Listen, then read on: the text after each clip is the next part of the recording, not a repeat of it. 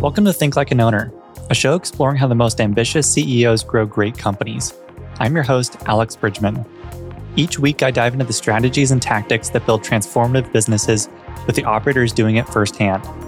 You can learn more about the guests and the companies they are building by visiting us at tlaopodcast.com. There, you will also find our weekly newsletter that further analyzes how companies are finding success today. Lastly, if you enjoy Think Like an Owner, please share this podcast with a peer and leave us a review. My guest today is Shikhar Saxena, co founder and CEO of Milan Laser Therapy. Milan, founded in 2012, is the nation's largest laser hair removal provider with over 300 locations in 32 states and 1,900 employees who perform 50,000 treatments a month. Keys to Shikhar's growth story have been an obsession with customer experience and a constant study of other CEOs and resources to improve his own performance. We talk about that obsession with customer experience, along with lessons learned through scaling, studying peers, and the market for med spa businesses today. Please enjoy this fantastic episode with Shikhar Saxena. When it comes to accounting, quality of earnings reports, and financial due diligence, it's vital to have a partner who understands your business and what you're trying to accomplish. Jerry Zhou and his team at Hood and Strong in San Francisco have a specialty for search funds and lower middle market private equity with multiple podcast guests today trusting them with their partnership. Email Jerry at jzhou at hoodstrong.com and visit their search fund landing page at hoodstrong.com to learn more. For advice and observations on accounting for small businesses, here is Jerry himself to share his expertise on today's Q&A. Should a buyer get a quality of earnings report even if the books are pretty clean and straightforward? The answer to that is yes. The way we think about whether the books are clean or messy would be whether the exercise, the financial due diligence, is going to be a lot more straightforward or not. And if we think about the ultimate objective of what we're trying to accomplish doing this financial due diligence, the buyer wants to be able to do the due diligence on a company and making sure everything from a financial statement standpoint that's presented to the buyer checks out is what the buyer expected. The conditions and quality of books only allows the buyer to get a, a, somewhat of a comfort coming in and be able to make decisions going through the process, hopefully in a lot more um, speedier manner to go to closing. But it doesn't give the buyer the um, answers questions as to are there transactions that are that happen that are not properly recorded. The basically what we can think of in terms of unknown liabilities. Only can you go through that process to be able to uncover things that are not there. The key question to ask is really what we're trying to answer during this process is not so much what's on the books, but it's the contrary is what exactly that's not on the books that really should be on the books. And as we go through and understand the business, things will get uncovered. So having a clean set of books is a great starting point. It's promising just as the business is making money, it's profitable, it's promising to get you where you are uh, from a buyer standpoint, but it's still a, a very much necessary uh, process to go through to make sure it is what you expected. Excellent. Thanks, Jerry. To learn more about Hood and Strong, please reach out to Jerry directly at jzhou at hoodstrong.com and visit their search fund landing page at hoodstrong.com for more information. I also want to thank our other sponsors, Ravix Group and Oberle Risk Strategies for supporting the show. And now to the episode. Shikhar, thank you so much for joining the podcast. I've really enjoyed getting to chat with you, and I'm excited to to chat again. Your story is really interesting. Our first conversation, you talked about sharing a, a parking lot with the first Milan location. I'd love to kind of recap that story again because that was that was really that was a great origin story.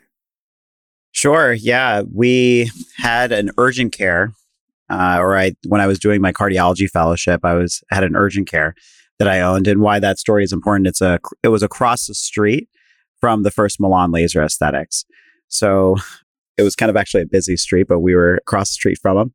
Opened the urgent care, and the very first day when we opened the urgent care, a doctor drove up into our parking lot, walked into the urgent care, and said, "Hey, do you want to buy my practice across the street?"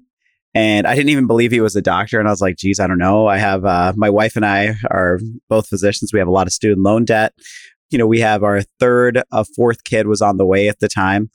We just had put money into the urgent care. But I went over to the business and it was a traditional med spa. I was running 11 different services at the time, which included laser hair removal. And I just really loved the business model. I thought the business model was very attractive uh, in terms of the services that they offered, in terms of the consumer base, and then in terms of the financials as well. So I ended up calling my best friend, Abe Schumacher, who is an MD MBA. So he had run various businesses himself, and then he was practicing as a hospitalist. And I said, Hey, do you want to do this with me? Do you want to partner with me? And, you know, it took us about a few months of diligence and negotiation and things of that nature. We ended up buying the practice in 2012.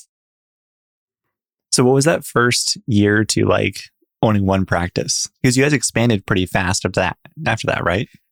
Yes and no. It was it was incredibly busy. So in 2012, when uh, we first had Milan Laser Aesthetics, is what the name was, I was in my third year of cardiology fellowship. So super busy there. And then I was running the urgent care, which I was very, very busy there.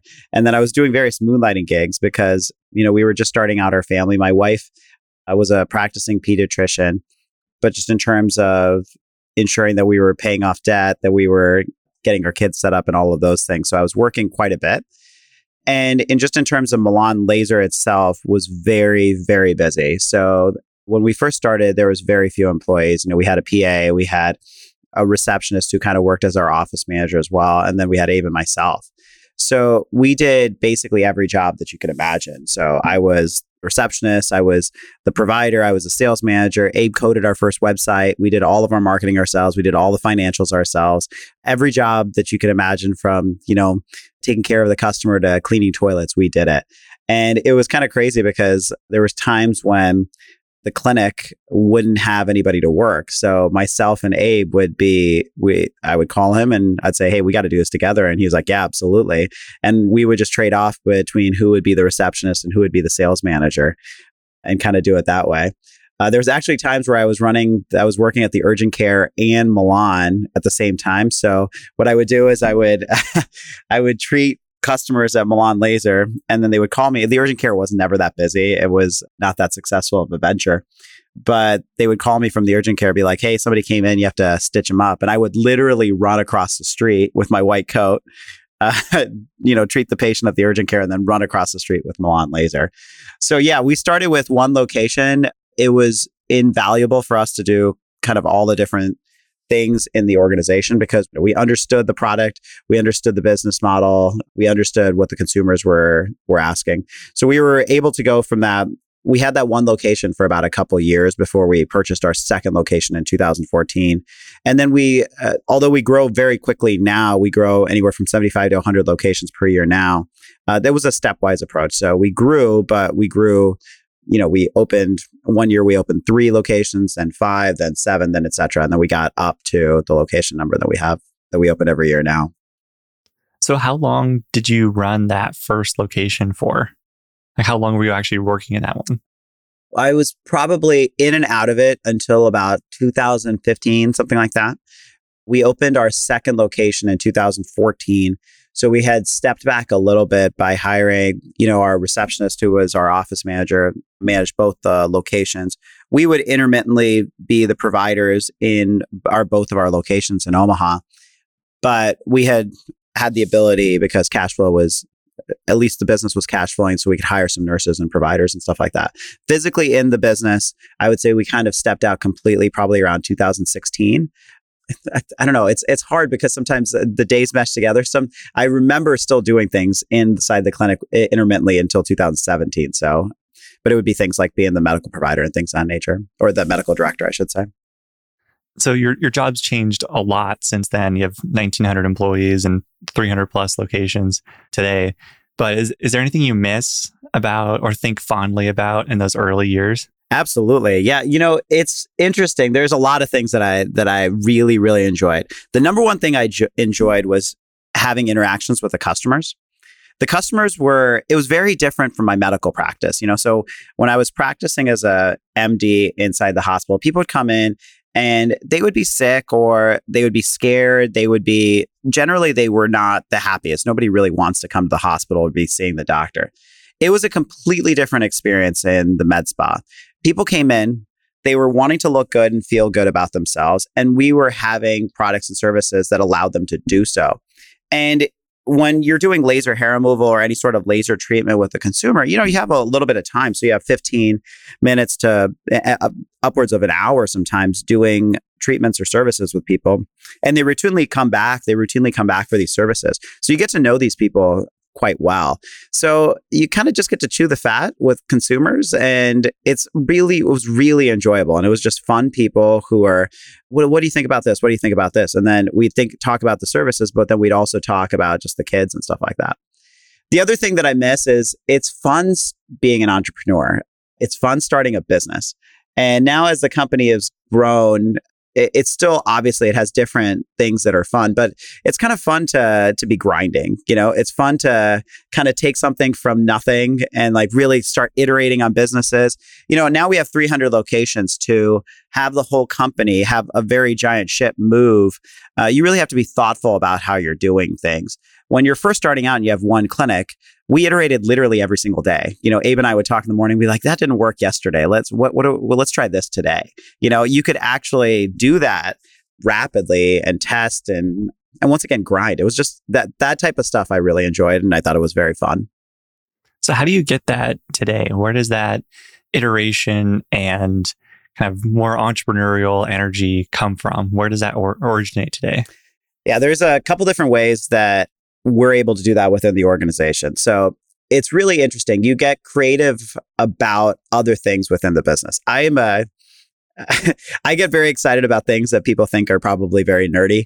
I get very excited about processes. I get very excited about operations and how to improve systems and to streamline operations. I get very excited about that, building efficiencies. So that's incredibly exciting. Secondly, is our business is one of incessant testing. And I mean that in the most positive way possible.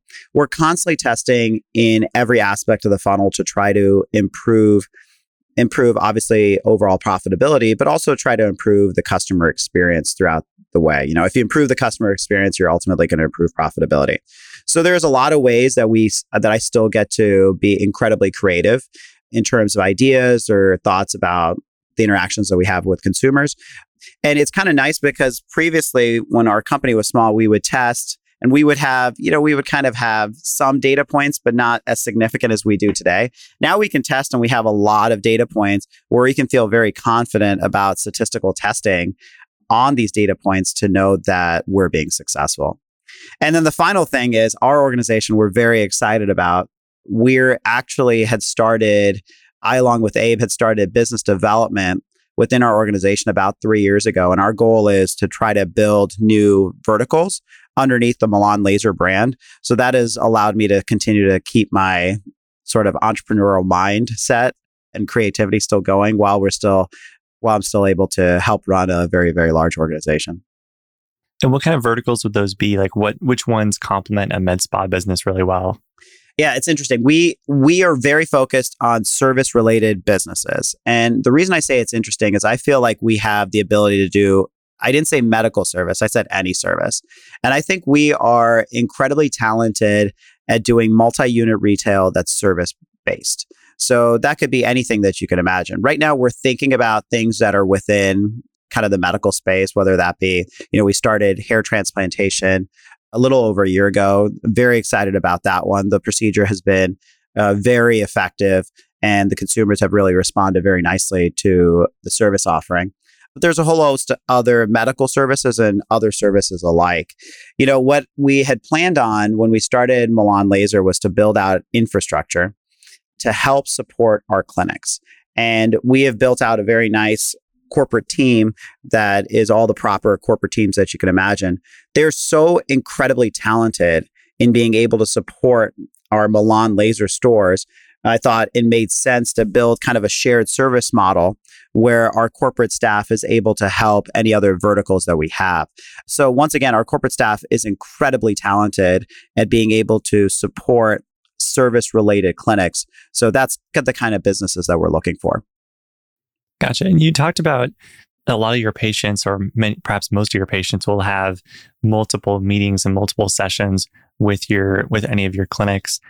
Can you I know you focus a lot on consumer experience. Can you talk about what that means and what your goal with when when someone walks in the door? What's your kind of goal for for their experience at your clinic?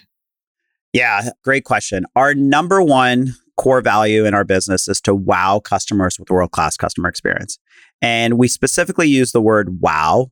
Actually, Abe wrote that line. That's how he felt so strongly about customer experience. It's our first number one core value. So, what I want is when the customer comes in, that they feel very comfortable. They feel it's a not a pushy environment.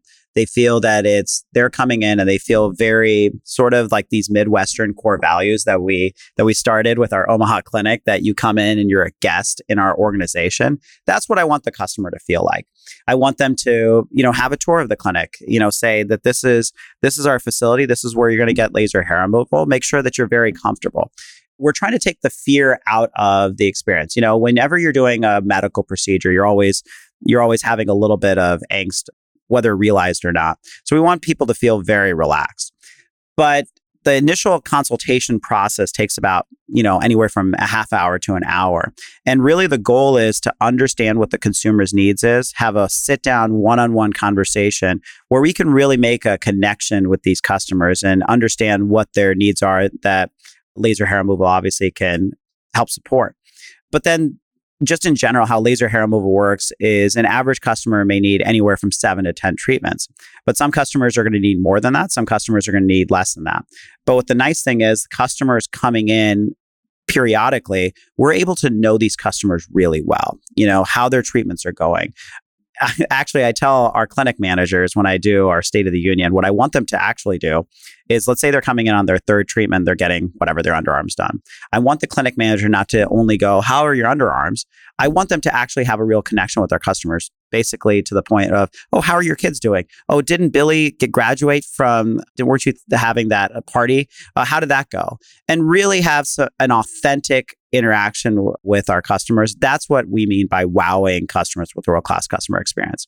If I can actually even go one step further, we want that for every aspect of the funnel, every single aspect. So whether you're interacting with our website or our call center, just one of our call center KPIs that that I think really underscores the point is when we first started out our call center, I was very hesitant because I when I hear about call centers, I'm like, ugh, vomit, you know, because you're on hold. The you know you have AI telling you to press buttons, and I was like, that is absolutely cannot happen at our organization.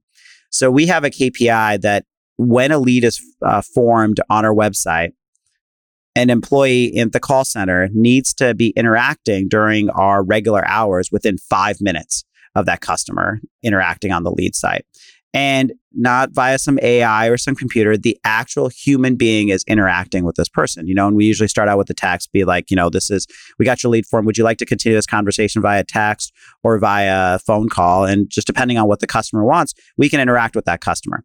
That type of wowing experience of customer service that's what we're looking for in every aspect when we're interacting with these consumers.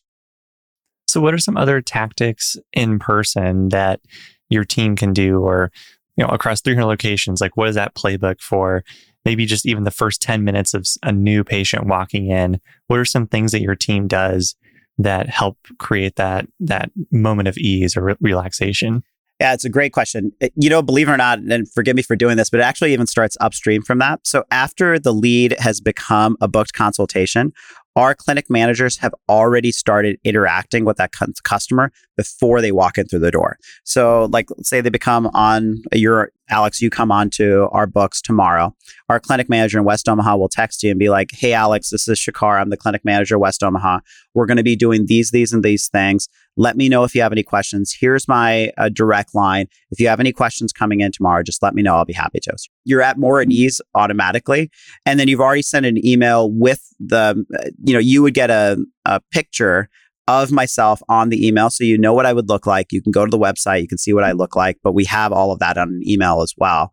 It's a very personal email. So when then you come in and you see me live, you have already had an interaction with me. You've already had some degree of relationship. So you're not coming in feeling like that you're you're having this cold experience. So then you come in, I know you're coming in. I will be standing in the front as a clinic manager and be like, "Alex, I'm Shikhar. I texted you and I was the one who sent you the email." And all of a sudden you're like, "Oh yeah, we talked." As opposed to never talking to that person ever and then coming in and be like having to do that whole introduction stuff those little things actually make the customer experience better.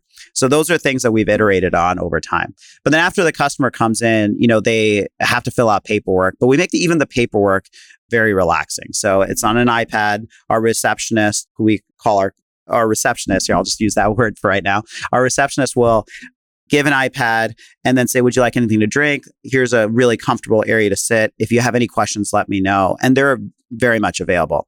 Then the clinic manager, once again, continues this conversation.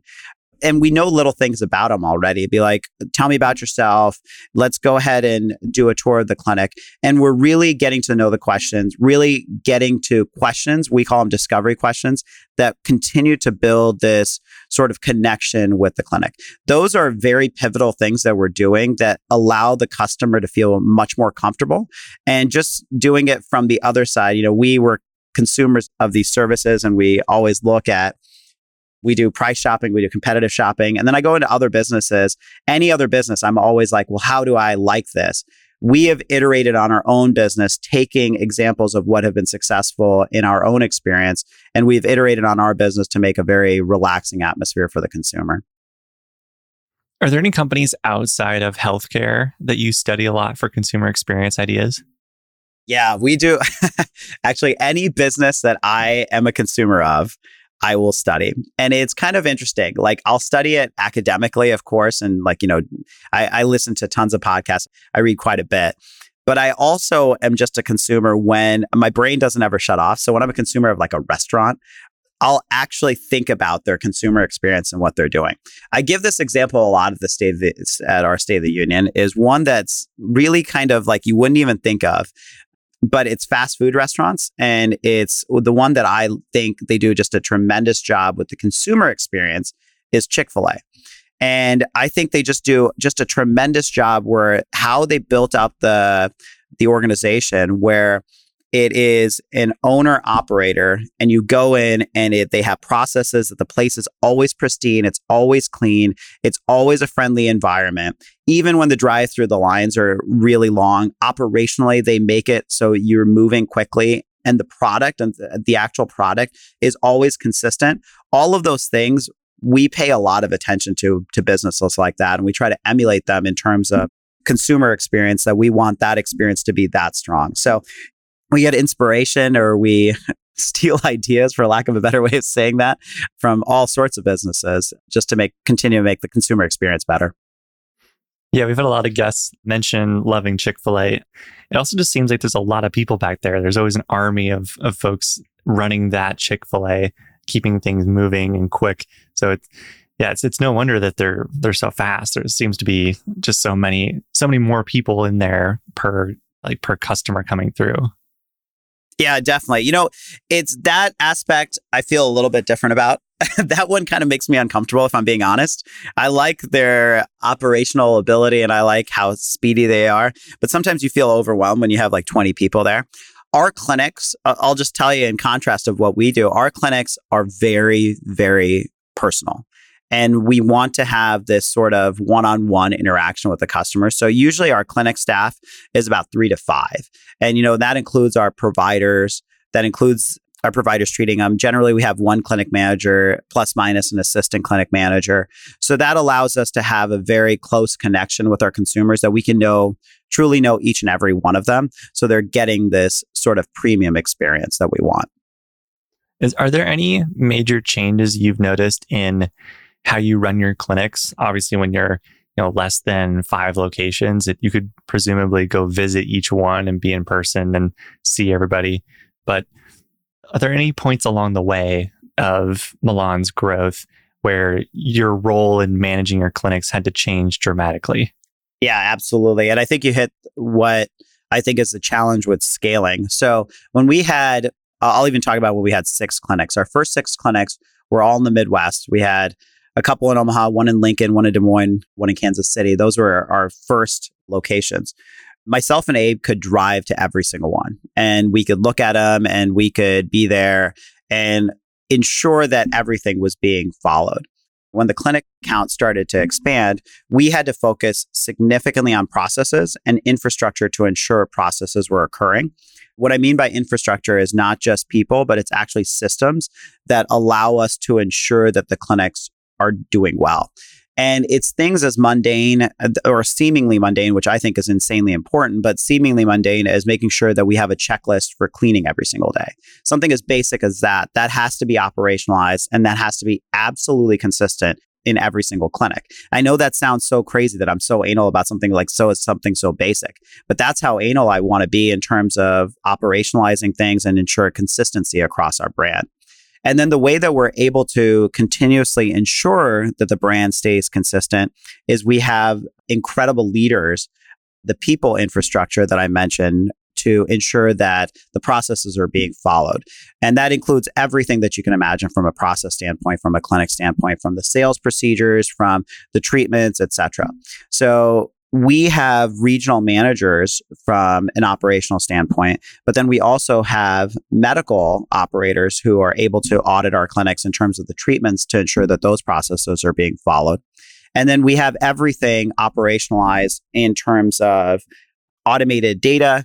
For example, we have our regional managers go in and do checklists to ensure that everything's being followed in the clinic. Well, that those PDFs come to us and we're actually able to see how those clinics are operating, how well are they doing. In addition to that, we have KPIs in every clinic to ensure that we know that the processes are being followed in terms mm-hmm. of you can very clearly see that if a data point is missing here or there. So that was a big change, I would say, and just how the company has scaled over time is really focusing on these things that ensure that consistency is met across the brand because I physically can't be at obviously 300 locations. What are some of the key roles on your executive team that you've hired over the last couple of years? Like which which ones emerged and kind of at what times?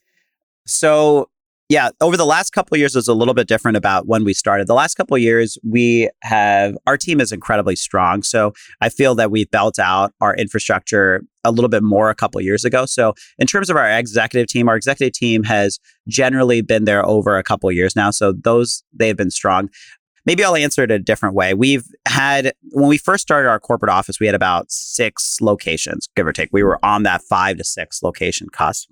And we started out by hiring things that had the highest impact to the business, but then also things that we felt weak on or the business needed a lot more support that we could provide. So, for example, we first, the very first hire that we had was a CFO, which allowed all the financial stuff that Abe and I were working on to be given to somebody who is constantly monitoring the numbers, constantly budgeting and focusing on forecasting things on nature. And then we hired a chief marketing officer where we were focused on ensuring that the lead generation was incredibly strong. As the company continued to grow, obviously we needed to hire a COO we expand a lot. We hired a chief development officer. Uh, you know, we have a chief medical officer. All of those things that our organization needs. So we've really focused on building out infrastructure early to ensure that the company had was built on a strong foundation. Over the last couple years, we've been very, very. I, I'm more than proud of my leadership team. I think they're the best leadership team on the planet. And I truly mean that. I think they just do an incredible job. I think what we focused on in our organization as it's grown now is really focused on ensuring that the middle management layer, we're hiring really strong middle management people. That includes our regional managers, our directors, our VPs to ensure that the processes continue to get followed, as well as continue to develop the organization and people who are interested in even moving up in their own careers. So that's been really exciting. That's been kind of the focus over the last few years. So, with that middle management group, what are some things you look for in hiring and interviewing? Yeah, it's, uh, it's a great question. We really focus on I know this sounds trite, but we focus on people who align with our mission statement of core values. It's our mission statement is to be, or our vision statement is to be the best laser hair removal company in the world. I mean, it's uh, we're no ifs, ands, or buts about that. That's uh, very, very clear what we want to accomplish. But in terms of how we're going to uh, accomplish that, we are looking for people who, once again, align with our core values. You know, respect diversity, are thinking about consistency, are thinking about the customer experience, are professional individuals who are ethical. You know, we want to ensure that we have a brand that is a five star brand that is truly a, a transparent, ethical company, which we're very excited about. I use that phrase a lot because, you know, about 20 years ago, before we started our company, medical spas got this kind of some a negative connotation because people were trying to sell anything under the sun, even if it wasn't effective or not, and they weren't necessarily doing right by the customer. When Abe and I came on the the scene, we were both physicians who really focused on not only the customer experience but a very high efficacious ethical standards and it was our reputations on the line. So as the company continues to grow, we want to ensure that our customers are coming here that we are continuing to maintain those very high uh, standards that we set way back when. So those are the types of things that we're looking for. And then just technically what I'm also looking for is people who are motivated by improvements that people who are excited about growth, who are, you know, I have these mantras at our company. One of them is never rest on our laurels. It's always trying to get better as an organization with processes, with things that are scalable, all of those things. Those are the things that are we're looking for. And then the final one is a person who's positive. Uh, that is our last core value is positivity and fun are embraced here. And that's because I consider myself to be a pretty fun person. And when Abe and I wrote that, we're like, yeah, we still want to have fun here. You know, this is a, a fun business to run. And one of the jokes that I always say is, I always tell my kids to always be positive. You know, I always go, be positive.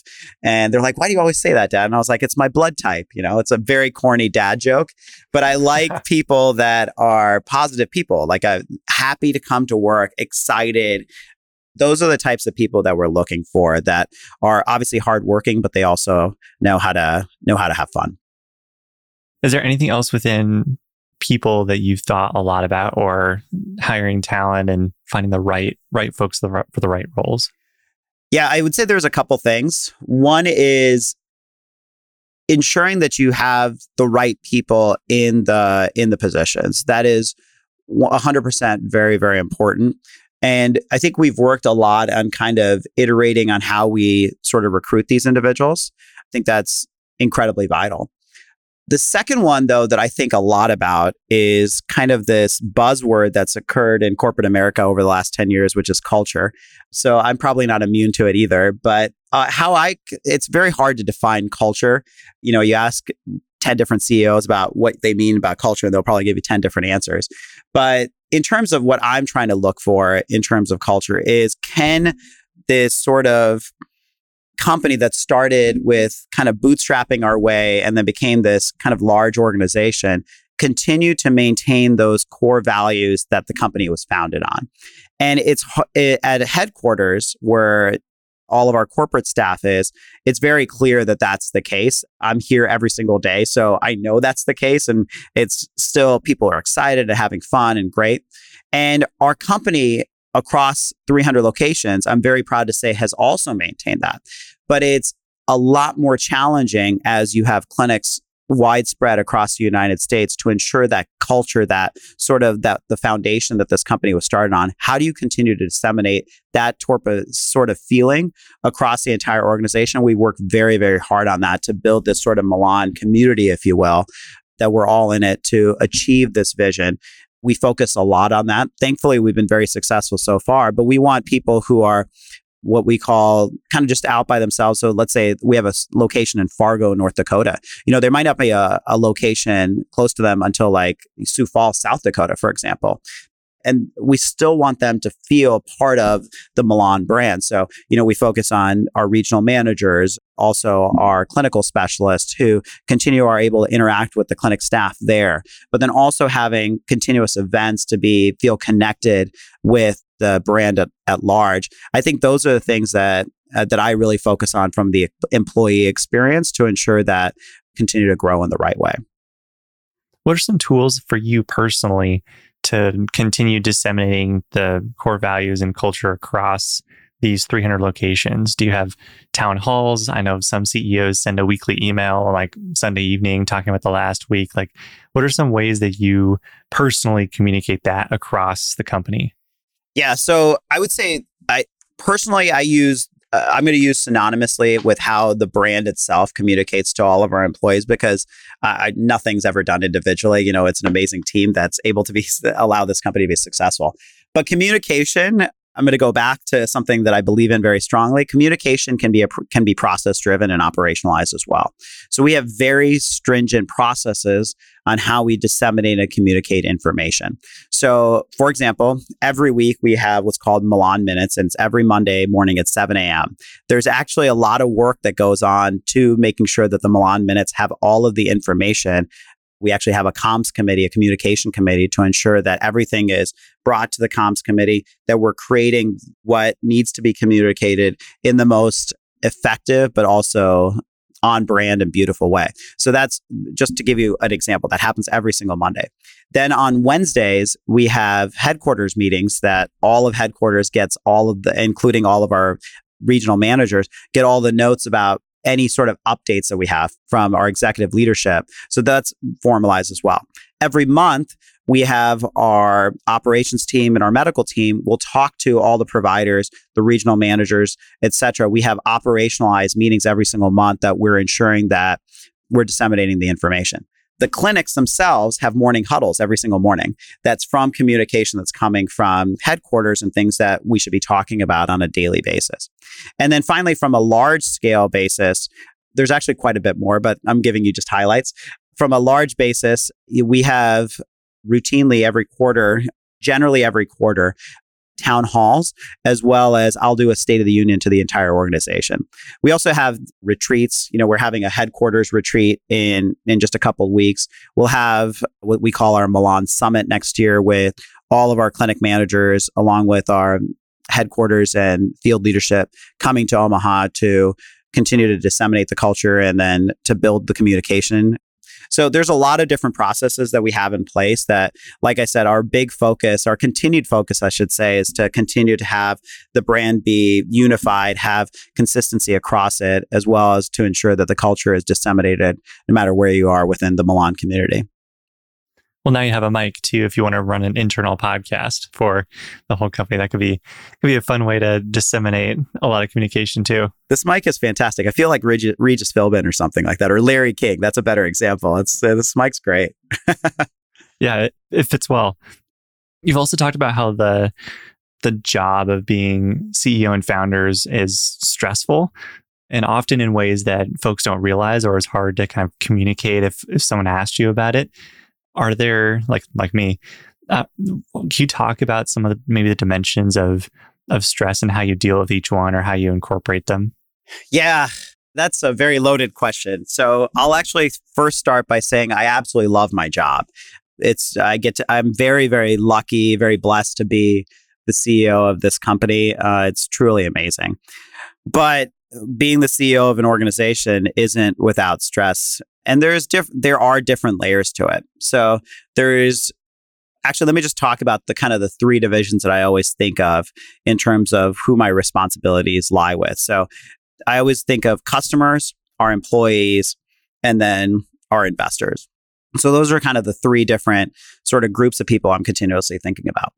So when I think about customers, I want to ensure that the decisions that we make continue to improve their lives improve the service over time. We continue to try to make our protocols better to have the highest degree of efficacy for laser hair removal. Once again, have the greatest experience from them in every aspect of their journey.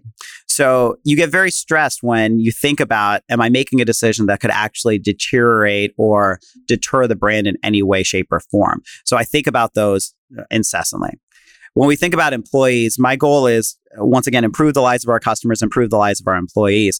Is how do we continue to make our brand work not only for our customers but for our employees as well? That we become an employer of choice.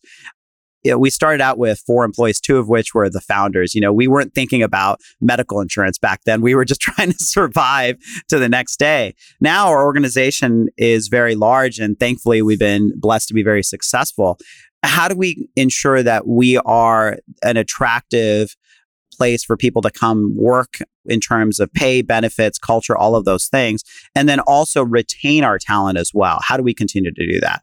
So the decisions we make, I make decisions about that along with our executive team, along with the management team. routinely. You know, every week there's some sort of, whether it be small or big decision about that.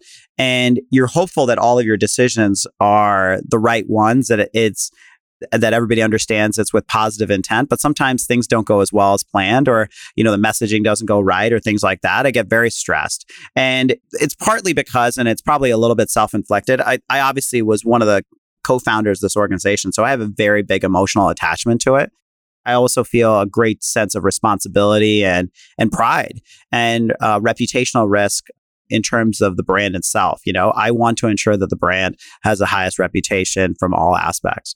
And then finally is the investors. So we have private equity backed.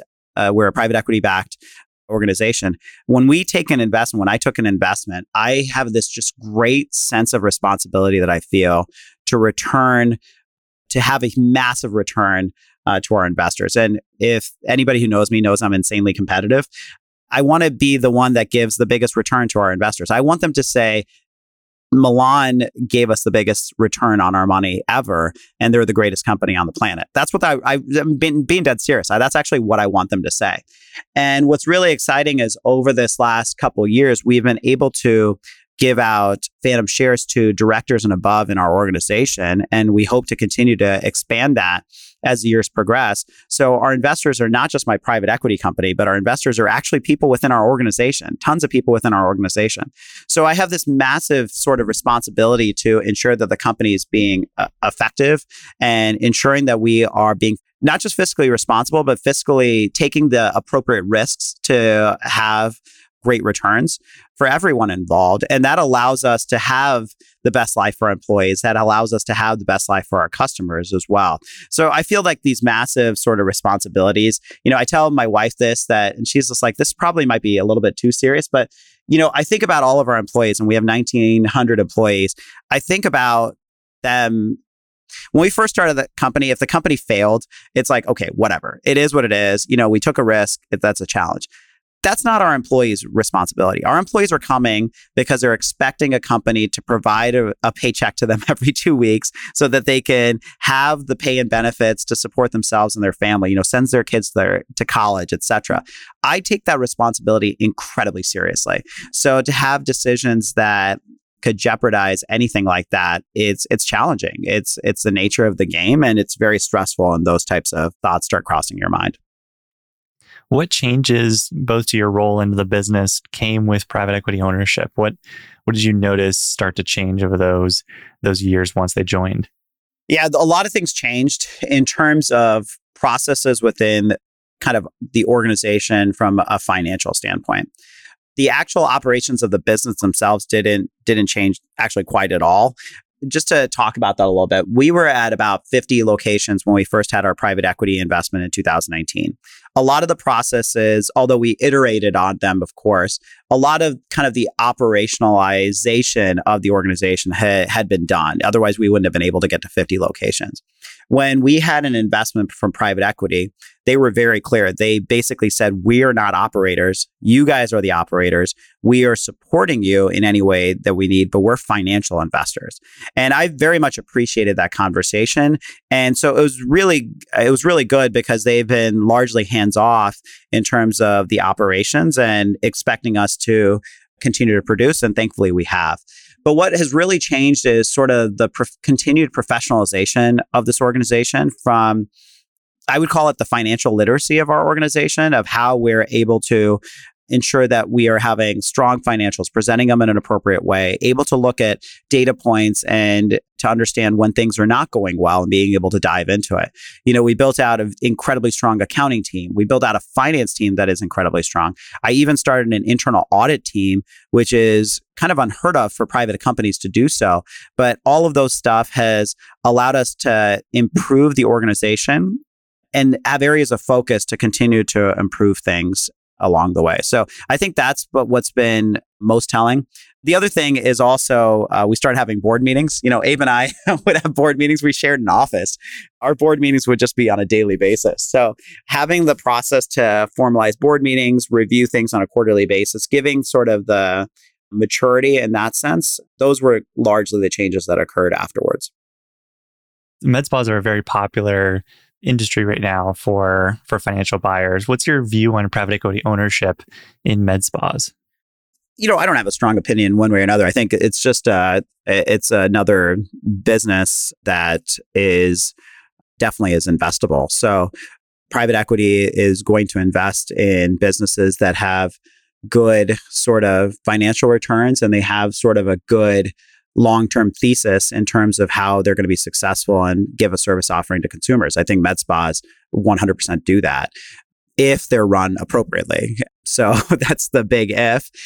You know, with any sort of investment that you're making, you're you're backing people that you want to ensure have treatments that are efficacious. You want to make sure that you're having people who know how to operationalize things and drive processes and have the best customer experience. Uh, just like every other businesses, there's some people who are incredibly good at that. I would put us and obviously into that sort of bucket, but there's some people who may not be focused on that. So I think it's just like any other retail. So I don't feel strongly one way or another. Does it feel fairly early still in private equity consolidation for med spas, or do you feel like you're we're we're moving along, or maybe halfway through a, a consolidation period? Yeah, I would say we're about uh, halfway through is probably about right. You know, we have there's probably about four large med spa players, us being the largest in the country. We focus on laser hair removal only, so we're a you know we're a single service offering there's other large med spa chains and in the traditional sense of the word that can do different other procedures within one unit or one box. So I would say that we're kind of middle of the ground. It's still a very fragmented industry. You know, the vast majority of the industry itself is made up of single operators, uh, mom and pop locations that are, that are very successful, you know, that are that are doing a great job from the roll up for various other med spas, I would say it's it's about kind of halfway halfway through. Seems like a the right time for it. So why do you focus only on hair removal versus some of these other services as well? Like what what, what went into that decision? That was a very very big decision when we decided to do that. What we noticed with laser hair removal, we were very strong believers in providing the highest efficacy for a service offering. And what we found is when the consumers are coming in, regardless of where they were getting treated, their race, their ethnicity, uh, you name it, laser hair removal was effective for them. And they were just blown away with the results that they were achieving. Obviously, Abe and I, uh, different ethnicities, but we were we were both consumers of the service and had insanely great results. So that was great. You know, various other services in the med spa business have various degrees of results that a consumer will provide. We wanted something going back to our first core value that we wanted consumers to be like, wow, this is absolutely incredible uh, what, what I'm able to get. So that was one decision. The second was what we found is regardless of what people were coming in for from a medical service standpoint, they would always ask about laser hair removal. So even if they were getting, you know, like Botox, they'd be like, yeah, so tell me about this laser hair removal. So we found obviously a huge total addressable market from laser hair removal standpoint as well. And then third, from an operation standpoint, what allowed us to be very successful and grow was we decided to be the master of one, not the master of none, jack of all trades, uh, so to speak. We decided to be the masters of this one service that we were better at it than anybody else in the world. So all of those things allowed us to operationalize it, to professionalize the industry in terms of laser hair removal, and then to have this premium service offering that Milan is known for. So you mentioned every or most customers wanting to learn more about laser hair, whether they were doing some other service or not does that mean that your your addressable market for Milan is is comparable or similar to what you know a multi-service med spa business would would offer? Yeah, I I believe so. I think if you ask our our consumer base is about 88% female right now. And uh, we're really excited about the men demographic improving over time. You know, when we started, the company it was like 4% men. Now we're up to about 11% men get our services, which is, or 11% is our consumer base within our, within our business. So we're very excited about that. But just generally, when you ask, you know, a 25 year old female, I can give you laser hair removal and it's a permanent hair reduction procedure. Are you interested in that? And they would they ask a bunch of questions and they're like this sounds incredible why don't i know more about this so uh, i know this sounds it's going to sound like I'm embellishing or exaggerating, but I truly believe it's every single female on the planet would benefit from laser hair removal. And I actually believe that for men too. I obviously am a consumer of the service myself. I just don't think people know about it. So I think our total addressable market is I know that anytime I say that to an investor, they just roll their eyes that I'm saying that it's every human being on the planet. But I, I really actually believe that with laser hair removal, that every single person would would benefit some way or another from laser hair removal. And so you, you talked earlier too about having potentially other verticals. Do you think that that idea of trying other retail service businesses conflicts with th- this focus on laser hair? No, because we're how we're doing those other verticals is they're their own freestanding business. So they're not within our boxes for Milan Laser. They're going to be completely separate. So the Milan Laser brand allows it to be completely unique, you know, segregated from our other verticals. And then what we're doing with these other verticals is we're doing kind of a similar playbook in terms of focus. So for example, Athens Hair Restoration is its own unit, own box and all we do is a hair transplantation. We don't do anything else. We don't do, you know, we do medications for hair that is obviously things like Rogaine or finasteride, things like that, but it's hair transplants. So that is what we're focused on. And we expect to be the best at that as well. That's how we've looked at these other verticals to ensure that we're maintaining that consistency. Yeah. What have I not asked you about that you're excited to to talk about or think more about? I'm really excited about the future of the company. I'm very, very excited. I feel like I get very passionate and excited about the growth of this organization. We're at 300 locations in the United States. I fully expect us to get to a thousand locations here in the United States, and that's exciting. That's exciting. That being a part of a company that is growing, being a part of company that I still find fun to come into work every single day, and seeing the growth of our employees, seeing the growth of our brand, it's exciting. So I love talking about the story about my last 12 years of, or 11 and a half years of being part of Milan. But I'm so excited about what the opportunities are over the next five to 10 years. I feel like we're just getting started.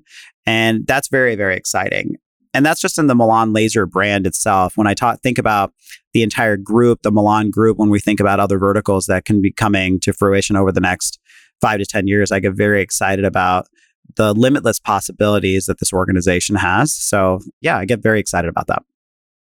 And as your company grows, of course, the the number of peers that you have running companies that are of similar size is going to be, you know, fewer and fewer. So for for yourself and your executive team, like where do you go for ideas and ways to keep improving as a team?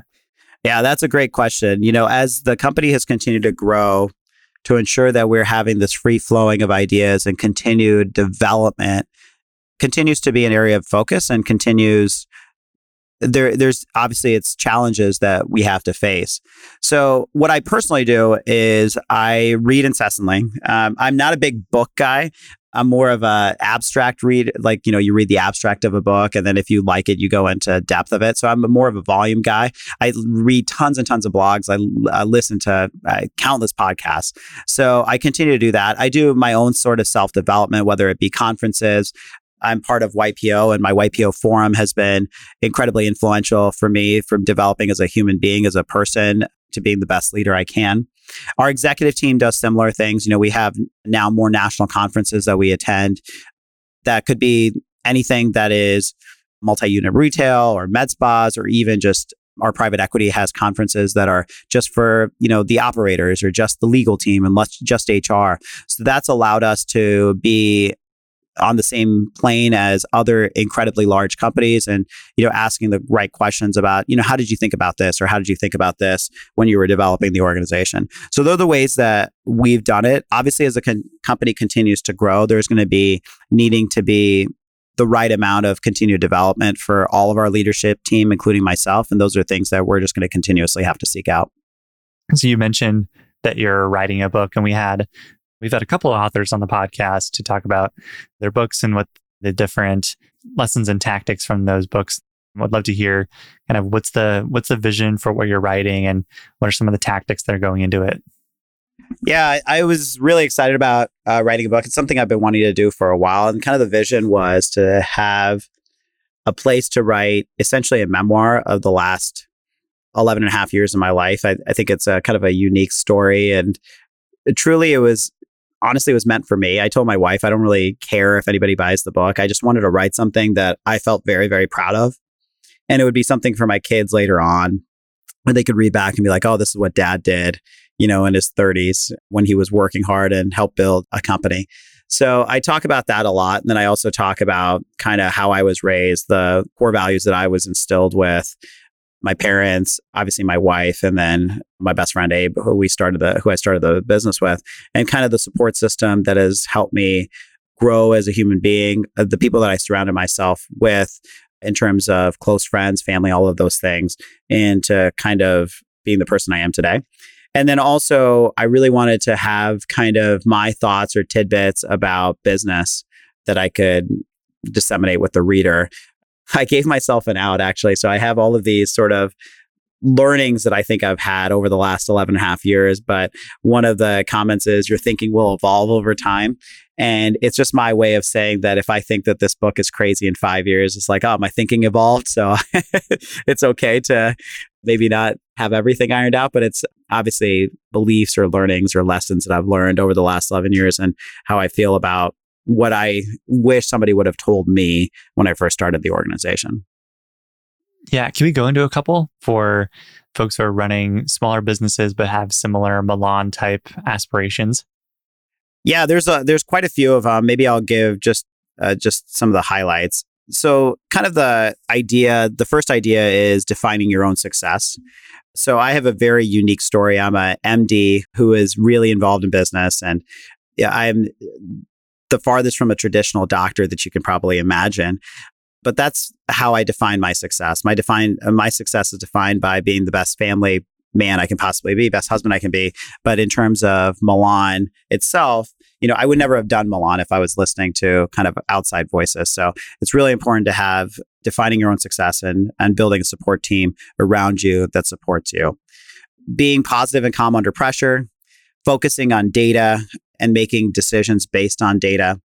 One of the concepts that was really important to me, and I had to learn a lot about myself, was your strengths are your weaknesses. So I'm very, very strong at being incredibly anal, for example, or very energetic and wanting to move quickly. Well, that can be a strength in certain situations, but it can be a major weakness in others. And it's how you manifest those traits. Your strengths can be your weaknesses depending on where and how you manifest them. So that was really important. Building out a team, building out infrastructure, building out people to support you within the organization who continue to make the organization better, not hiring or not accepting mediocrity. And then finally, one of the ones that's kind of the, the near and dear to my heart is kind of the devils in the details. And that I'm a very strong believer in understanding everything and how it works to be able to manage the people that you're leading. I think are in my job because, you know, I'm a little bit biased, obviously, because I was a founder who was involved in every aspect of this organization from uh, starting from square one to now. But I think it's made me a better leader because I understand how everything works. And I have seen, you know, I think all of us have had bosses in the past where you're like, well, why are you telling me something? Uh, you don't even know what I do, you know? And I never wanted this organization to be like that. I wanted us to be sort of this leadership that understood and empathized with everyone, but then continued to try to make things better. Those are kind of just a few of the concepts that I've learned over time. You know, obviously, I'm, I, I think the organization has been has been very successful. But those are some of the concepts that have helped make the in my development to help make this organization continue to develop and continue to get better. And I hope I continue to have growth well into the future to continue to grow as a as a leader. If you could send one lesson or one idea back to your yourself when you had just the one location, what would it be?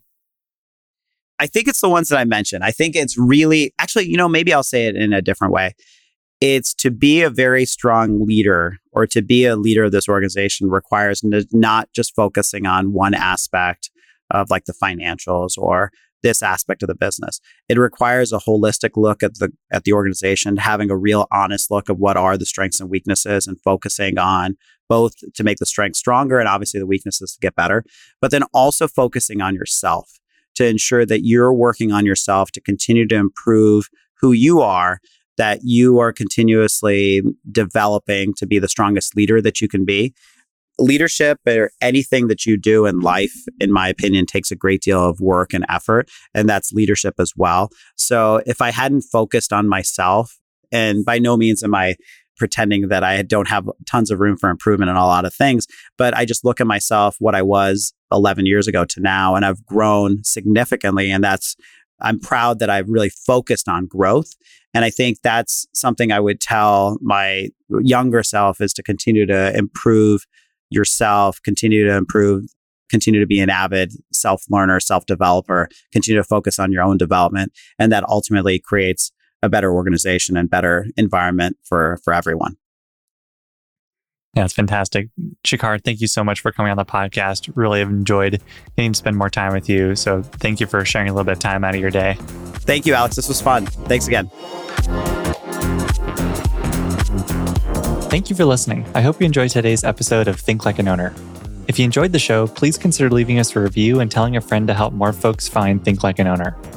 I also want to thank our show's sponsors, Hood and Strong, Oberle Risk Strategies, and Ravix Group for supporting the podcast.